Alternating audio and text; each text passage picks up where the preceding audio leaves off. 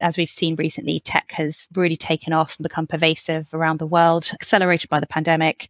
And I think how we tell the stories is fundamental to getting them noticed. I think it comes down to you can just tell a story for the sake of a good story. For us, what we like to do is look at better stories for bigger impact, which is our mantra. And what we mean by that is looking to see what a brand, a client, an individual wants to actually achieve from a business perspective, and then working backwards to find out how to communicate that.